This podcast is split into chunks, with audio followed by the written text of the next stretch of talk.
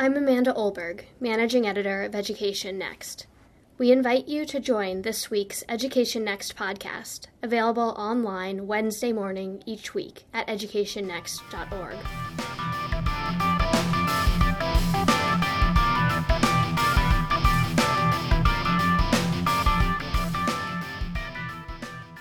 On Thursday, December 10th, President Obama signed the Every Student Succeeds Act, replacing No Child Left Behind as the nation's major federal education law. The president had high praise for Congress's work, calling it nothing less than a Christmas miracle. Lily Eskelsen Garcia, president of the National Education Association, went further, saying that she was having Christmas, the 4th of July, and a happy Hanukkah all at once. Nor were they alone. The bill passed the House and Senate with overwhelming bipartisan support, with the key negotiators from both parties claiming to be happy with their compromise. Interest groups ranging from the National School Boards Association to the National Alliance for Public Charter Schools, from the National Governors Associations to the major civil rights groups, all issued statements of approval. But how much of this was political posturing, an attempt to claim victory once the law's passage had become a foregone conclusion? Who were the real winners and losers in this deal, and what does it all mean for what comes next? Hello, and welcome to the EdNext podcast. I'm Marty West, executive editor of Education Next. And joining me today by phone is Michael Petrilli, president of the Thomas B. Fordham Institute and also an Education Next editor. Mike, thanks for joining me today. Great to be with you, Marty. So let's try and figure this out. Did the president really want to sign this bill? It's a it's a really good question. I, I think that the president wanted to sign this bill. Uh, I'm not sure that his education secretary Arne Duncan wanted him to But at least the the puzzle here is that he could have signed this bill, uh, a bill like it, years ago. You know, back in 2011, there was an effort to reauthorize the No Child Left Behind Act that was making some progress. That bill uh, that was going through then looks an awful lot like the final one here, and yet uh, the White House at the time was issuing veto threats, and Arne Duncan was saying all kinds of bad things about it. I think uh, if if we look back and we look at the history of this, this this could have happened a whole lot sooner had the administration come on board. I think in the end they were glad that uh, that the bill didn't water down their priorities even more. It didn't, for example, strip out the annual testing requirement. But the administration, you know, mo- most of the administration's priorities, most of their legacy from race to the top and from waivers, most of that is now gone. And so I think it's it's pretty tough for them to declare this a victory. So what's not in the bill that, that they would have wanted to see?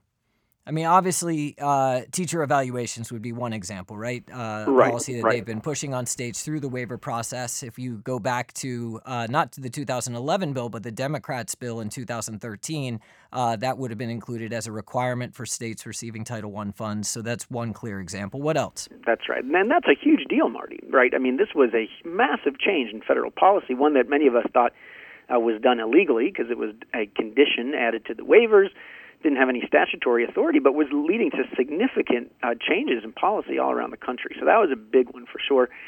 Uh, you know, I, I think the other uh, the other piece was, of course, race to the top. That uh, you know, the, there was the original race to the top with the stimulus bill, but then in budget since then, the administration has been pushing for big competitive programs like that one. They didn't get that either.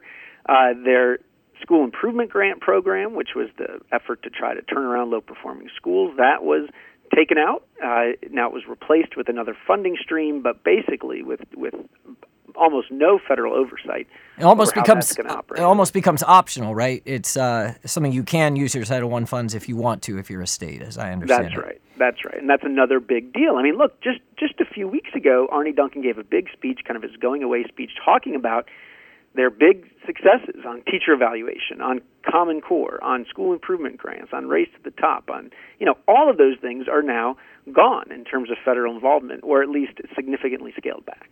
But the administration can point to some victories in the bill. I think it's important to say, right? Uh, so, uh, I mean, preserving annual testing, which even at the start of this calendar year seemed to be something of a open question. Uh, they fought off portability proposals, a longstanding Republican priority. They kept maintenance of effort requirements. Um, and so there's certainly some things that the administration could point to as uh, victories, as sort of places where the compromise worked in their favor. That's right, where they, they were able to successfully play defense. And the testing thing is important. I mean, keep in mind, we've had this huge backlash to testing, the big opt out movement that happened this spring. Uh, and yet, at this moment, uh, the the anti-testing folks were not able to get those testing requirements removed, uh, and the tests are still going to count for most of school grades under the new state accountability systems going forward. So, you know, to the extent that the anti-testing folks were hoping to really uh, declare success, they they didn't have a clean victory here either. So, what are the unions so excited about, Mike? Uh, you, I quoted uh, Lily uh, Eskelsen yep. Garcia earlier. Uh, Randi Weingarten has also been, you know, issuing mm-hmm. statements saying our long nightmare with No Child Left Behind is over. What did yep. they get out of the package, uh, or do you think that's merely credit claiming? I think that some of that is credit claiming. I mean, look, both both Lily and Randi are under pressure from their left wing. Uh, and so it helps them to be able to declare that they earned a victory, that all this uh, dues money that their members are paying did some good, uh, that their lobbying expenses did some good. Uh, and uh, and they did have some victories in that some of the big fights now move from the federal level to the state level. And there's no doubt that the unions are stronger at the state level than they've been, at least for years, at the federal level.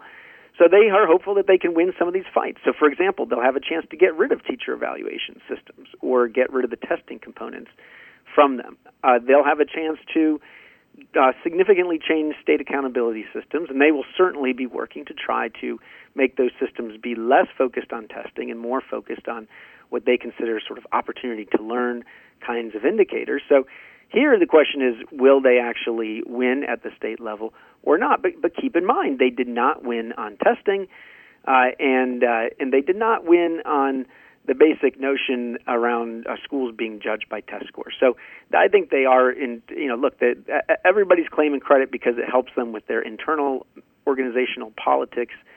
Uh, but they can't. The, the unions can't really declare victory until we see how this plays out state by state. All right, so let's go to the states and, and talk about the National Governors Association, which was uh, enthusiastic about the bill at the on the eve of its passage. I think they uh, issued their first sort of unanimous statement of support for a piece of legislation since the 1996 welfare reform mm-hmm. law. Um, and you know this policy, as really been characterized as devolving a lot of control to the states, especially with respect to the design of accountability systems. Mm-hmm. Um, you know, is that is that an accurate characterization? I mean, if I look at the language in the law, it certainly became uh, a bit more. I'm not sure about prescriptive, but certainly more convoluted. Uh, uh you know, in the conference process. Right. Right. Well, look, there, there's still. I, I think on the whole, when you compare this to waivers, and certainly when you compare it to the original No Child Left Behind, the states do have a lot more room to run here. I mean, they, they have to include, there's, there's three kinds of indicators they have to include. They have to look at academic achievement, things like proficiency rates or, you know, rates of how many kids get to the advanced level. They've, they, they have to look at growth, or they can come up with an alternative to that. I hope they do focus on growth, since that is in my opinion, I think yours too, Marty, one of the, the, the, fairest ways to evaluate schools. That's right. They have to look at the progress of English language learners in, in getting to proficiency in English. That seems to make sense.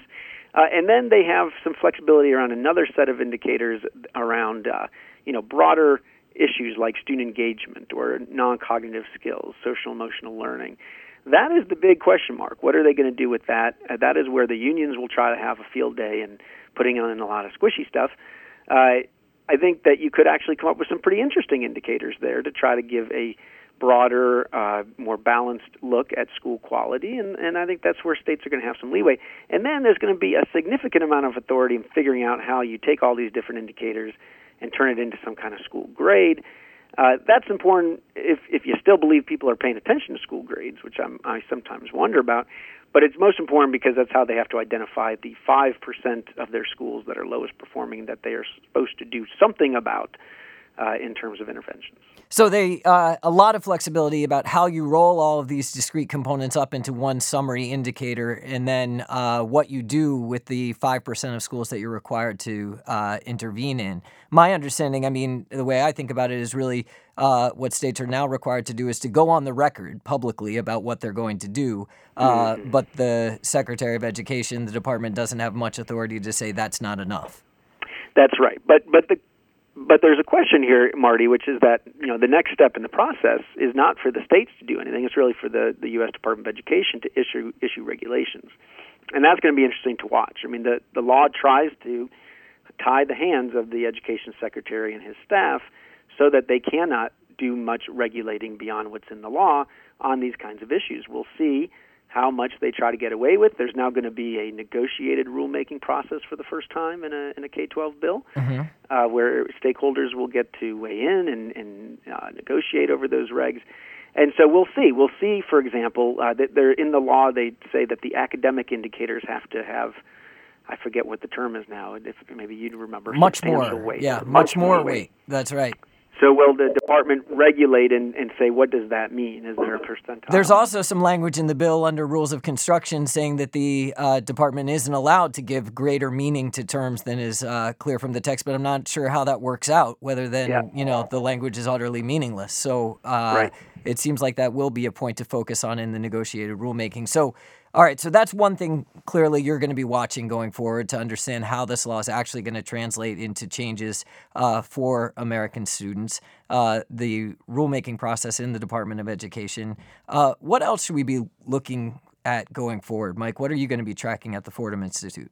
Well, I think uh, teacher evaluation is something that could change immediately, and that's going to be interesting to watch. I mean, there, because there's nothing in the law about teacher evaluation, other than I think there's some funding that you could use for that purpose.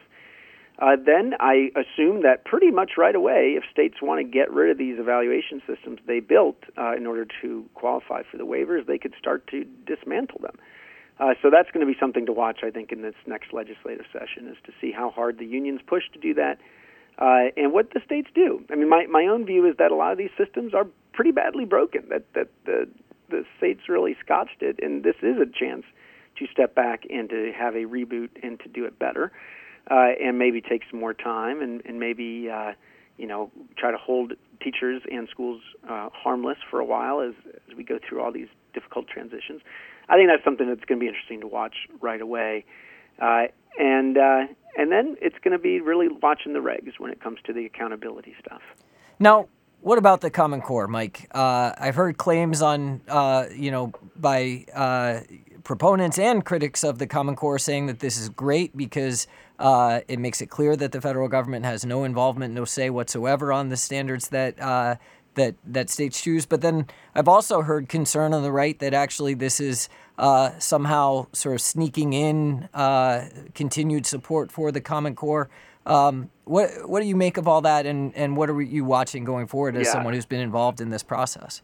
I, I do not understand where people see this sneaking in. I mean, I don't think Congress could have done anything else to make it crystal clear. We want the federal government to have nothing to do with this.